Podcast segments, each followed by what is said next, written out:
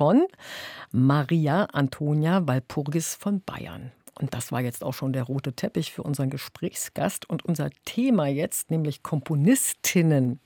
Die Musikwelt verändert sich ja so langsam, also es gibt immer mehr Dirigentinnen und wir spielen hier auf RBB Kultur eben auch immer mehr Musik von Komponistinnen, die zum Teil von Ensembles und auch einzelnen Musikerinnen und Musikern wiederentdeckt werden, ganz gezielt. Also Mel Bones, Louis Farronc, Amy Beach, die gehören jetzt hier bei uns auf RBB Kultur genauso dazu wie Fanny Hensel, aber es gibt ja noch viel mehr Komponistinnen, deren Namen wir hoffentlich auch bald ganz geläufig finden. Einer, der mal 250 von ihnen in einem richtig schönen, dicken Buch zusammengebracht hat, ist der Musikwissenschaftler und Journalist unter anderem Arno Lücker. Einst Kollege hier bei RBB Kultur und jetzt mein Gast. Hallo Arno. Hallo. 250 Komponistinnen. Frauen schreiben Musikgeschichte, so heißt das stolze Werk, über das wir hier sprechen. Mich würde mal interessieren, ob du eigentlich noch weißt, welche die erste Komponistin war, die du gehört hast.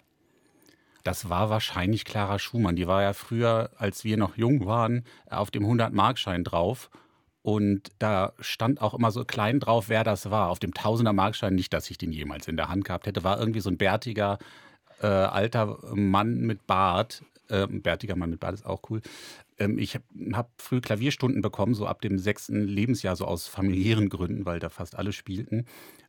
Und dann war, begegnete einem das wahrscheinlich beim Lesen einer oder Hören einer Hörspielkassette so Schumann für Kinder, dass der halt auch eine Frau hatte, die halt auch ein bisschen ganz nett für den Hausgebrauch komponiert hat. Das hat einem aber damals, ne, irgendwie 80er Jahre, noch nicht irgendwie, es hat einen nicht aufgerüttelt oder erbost oder so, dass da so per se eine Marginalisierung von künstlerisch schaffenden Frauen oder so abging. Hm. Das fand man irgendwie normal. Oh ja, die gab's. Ja, ja. Aber dann ist irgendwann diese Idee bei dir im Kopf gereift. Wie kam es dazu? Das frage ich mich inzwischen auch und werde das ja auch häufiger gefragt. Ich versuche immer so authentisch wie möglich zu antworten. So ganz genau weiß ich das nicht mehr. Ich mag aber große Projekte, wo ich so eine richtige Aufgabe vor mir habe, weil ich mich manchmal langweile. Auch, also anlässlich der Musikwelt, die ja auch, wie du gesagt hast, durchaus mal gleichförmig war oder immer noch in Teilen ist, sehr wiederholend. Also ich war schon immer so ein Typ auch als Dramaturg, der gerne Repertoire selber gehört hat und dann auch die Noten beschafft hat von Sachen, die man nicht so kennt. Gerade wenn es irgendwie ein Überthema gab und dann durfte man recherchieren, was gibt es denn da noch so, außer von den Großen, die, die wir alle lieben. Ne? Also wer würde sagen, dass jetzt Bruckners Sechste doof ist? Ich liebe Bruckners Sechste. Ähm, Trotzdem lohnt es sich zu gucken, was es noch gibt. Genau, zum Beispiel zu Bruckners Zeiten ob, oder ob er Schülerinnen hatte oder was zu der Zeit in Linz und Wien denn so abging, so 1880 oder so. Und wenn man halt die, ich finde es immer ein bisschen komisch, äh, Frauen als Gruppe zu bezeichnen, angesichts von ungefähr 50 Prozent der Menschheit. Aber wenn man dann halt einfach sagt, ich mache so, so einen Geschlechtercut und sage, ich gucke mir jetzt nur Musik von Menschen an, die sich als Frau definieren, hat man es per se mit einem Repertoire zu tun, das nicht so bekannt ist und hat für sich selber sozusagen so eine Insel der Glückseligkeit geschaffen, weil es da dann ganz viel zu entdecken gibt und man kann sich mit Musik konfrontieren, die man noch nicht kennt und die hört man dann, wenn man es irgendwie im Internet irgendwie findet, ne? oder man spielt es schnell vom Blatt, wenn es nicht so schwierig ist und per se hat man dadurch dann diesen Moment, den ja auch das DSO momentan immer hat, durch die Programmpolitik in jedem Werk, egal, in jedem Konzert ein Werk von einer Komponistin.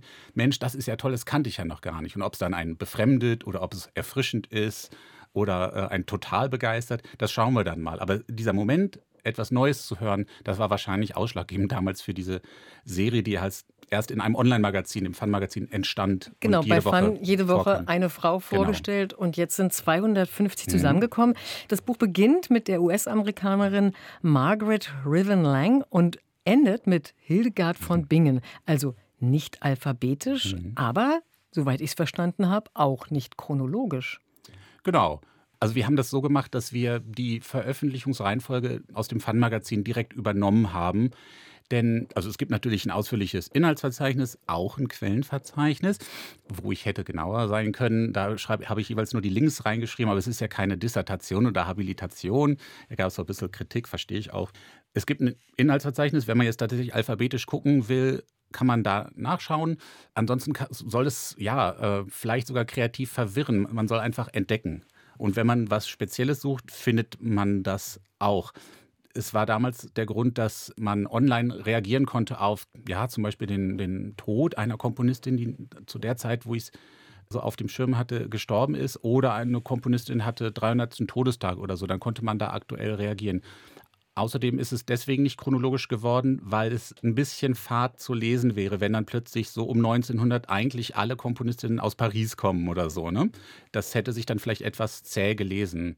Du hast auch äh, über jedes Kapitel äh, so echt spannende kleine Überschriften, die schon Lust machen und vielleicht auch so eine Richtung vorgeben. Ich nenne mal ein paar. Ruth Zechlin, da steht drüber, es geht ums Eingemachte. Oder mhm. bei Cecilia Sigizi, ich weiß nicht, ob ich richtig ausspreche. Ja, genau. Wo bekomme ich 111 Luftballons her? Mhm. Diese Titel, diese Überschriften geben schon eine Richtung vor. Wie, ähm, wie hast du die gewählt? Ich bin ab und zu ein Typ, der gerne provoziert. Und wir leben ja in Zeiten von Clickbait und dann macht man ein gedrucktes Buch. Da dachte ich, ähm, lass doch gedrucktes Clickbait machen. Außerdem fällt mir das leicht, einfach so manchmal auch leicht stichelnde Überschriften zu finden. Und es soll halt eine Einladung sein, es zu lesen. Bei jetzt äh, dieser ähm, mit den 111 Luftballons war das der Anlass, dass diese Komponistin 111 Jahre alt geworden ist. Und ich dachte mir dann, was hätte ich dann, wenn das meiner Großmutter oder Urgroßmutter gewesen wäre, Ne? Äh, wo hätte ich dann diese 111 Luftballons herbekommen? Das ist natürlich eine rhetorische Frage, weil wir wissen, wie wir 111 Luftballons besorgen. Also fraglos. Ja. Aber man bekommt Lust, äh, dann weiterzulesen. Also auch Vielleicht. als, vor allem auch, und das finde ich echt spannend, auch als Nicht-Musikwissenschaftlerin mhm. ist das äh, Buch äh, sehr nahbar. Äh, man lernt die Frauen gut kennen. Und was ich ganz besonders toll finde, ist, es ist ja ein Buch, man liest also, aber man liest über Komponistinnen und da gibt es ein QR-Code. Code, sage ich es richtig, QR-Code. Da kann man raufklicken und dann kann man schon mal so klein, kommt man auf die Fun-Seite, wo die Musiken mit kleinen Beispielen verlinkt sind. Ich mache das mal eben. Das geht echt ganz einfach, sogar für Technik nicht so affine.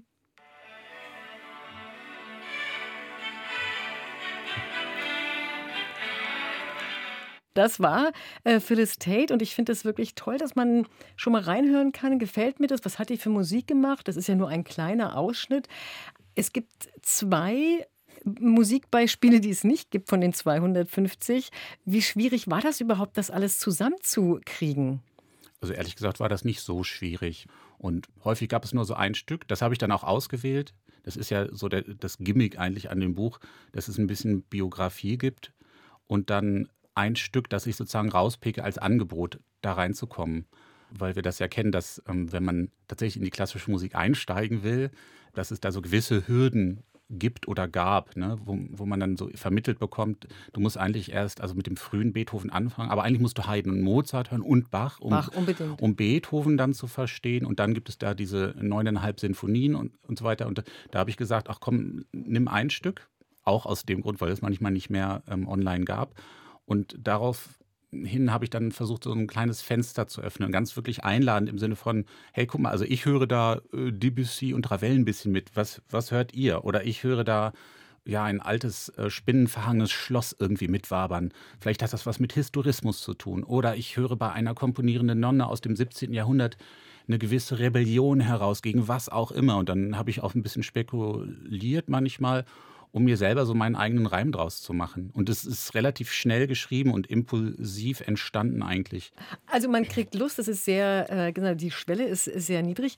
Diese Frauen sind ähm, alle sehr unterschiedlich, ja auch unterschiedliche Zeiten, in denen die gelebt und gewirkt haben mhm. oder noch wirken. Aber es war ja für Frauen heute sicherlich immer noch, aber damals ungleich schwerer überhaupt als Komponistin in die Welt zu gehen und äh, aufzutreten bzw. bekannt zu werden. Was sie alle eint, glaube ich, zumindest aus, den, äh, aus der älteren Zeit, ist, dass sie aus recht wohlhabenden Familien, gebildeten Familien gekommen sind. Gibt es sonst eigentlich etwas, wo du gemerkt hast, da gibt es eine Gemeinsamkeit zwischen denen? Also es gibt nicht diese Geschichte einer Duisburger Arbeiterfamilie, aus der heraus im 19. Jahrhundert, Ende des 19. Jahrhunderts, in der Zeit der Hochindustrialisierung eine Komponistin entstanden ist. Das gibt es aber ja bei, bei Männern ja auch nicht so häufig. Das sind Gibt's halt ja heute wahrscheinlich auch eher nicht. Eher nicht, genau. Es gibt das manchmal in der Rock- und Popmusik, wo man dann eine tolle Geschichte erzählen kann, wenn jemand aus einer einfachen englischen Arbeiterfamilie kommt und dann irgendwie später das in seinen Rocksongs oder so verarbeitet. Das musikalische Umfeld, also die Eltern. Meistens, also häufig sind beide Eltern Musikerinnen, Musiker, das verbindet diese Komponistin. Aber halt auch immer die, die Schwierigkeit, gegen welche Widerstände musste sich die Komponistin durchsetzen. Ich möchte eigentlich auch, dass es ganz viele Konzertreihen gibt, wo wir eintauchen. Ne? Jetzt kann man die Musik sozusagen zu Hause hören, aber vielleicht sollten wir die auch alle gemeinsam hören und auch mal drüber reden. Ich, mir schweben da gewisse Ideen vor. Und ich würde dann aber auch immer erzählen, also was war die Challenge für die Komponistin A und B? Und das Schöne ist ja, dass man auch mal sagen kann, es hat auch völlig problemlose Fälle gegeben. Also Fälle von Frauen, die beispielsweise auch Frauen geliebt haben oder hm, gar nicht beziehungsinteressiert waren, warum auch immer, das geht ja vielleicht uns gar nicht so viel an, die dann mit ihrer Familie, also mit Mutter und Vater, ihr Leben verbracht haben und sich auf eine musikalische Karriere konzentrieren konnten. Das machen wir in Deutschland ja so gern, dass wir so eine Schwarzmalerei betreiben und nachher irgendwie alles aus, als Scheitern betrachten und so und, und ganz aus den Augen verlieren, dass Clara Schumann ihren Gatten, glaube ich, um, weiß nicht, 46 Jahre oder so überlebt hat. Anstatt das mal zu feiern, was das für eine coole Frau war, sagen wir dann immer ja nicht. Also diese schlimme Krankheit des Gatten, nicht? 250 Komponistinnen, das sind natürlich nicht alle, die es gibt. Da kommt vielleicht noch Band 2. Ja. Aber jetzt stellt sich für mich die Frage, das hast du jetzt geschrieben. Ist es damit getan oder geht dieses Engagement mit Frauen, komponierenden Frauen jetzt noch weiter? Du hast gerade schon eine Idee angesprochen. Ja, es steht und fällt jetzt nicht mit meiner Person. Ich bin glücklich, wenn ich da einen kleinen Anstoß geben konnte. Das DSO macht vielleicht sogar hoffentlich so weiter. Dann gewinnt dieses ähm, Orchester und die OrganisatorInnen auch zu Recht Preise oder weiß ich nicht, was es da gibt. Ich würde gerne eine Konzertreihe selber machen. Ich habe ja früher so im Konzerthaus diese Reihe zweimal hören gemacht.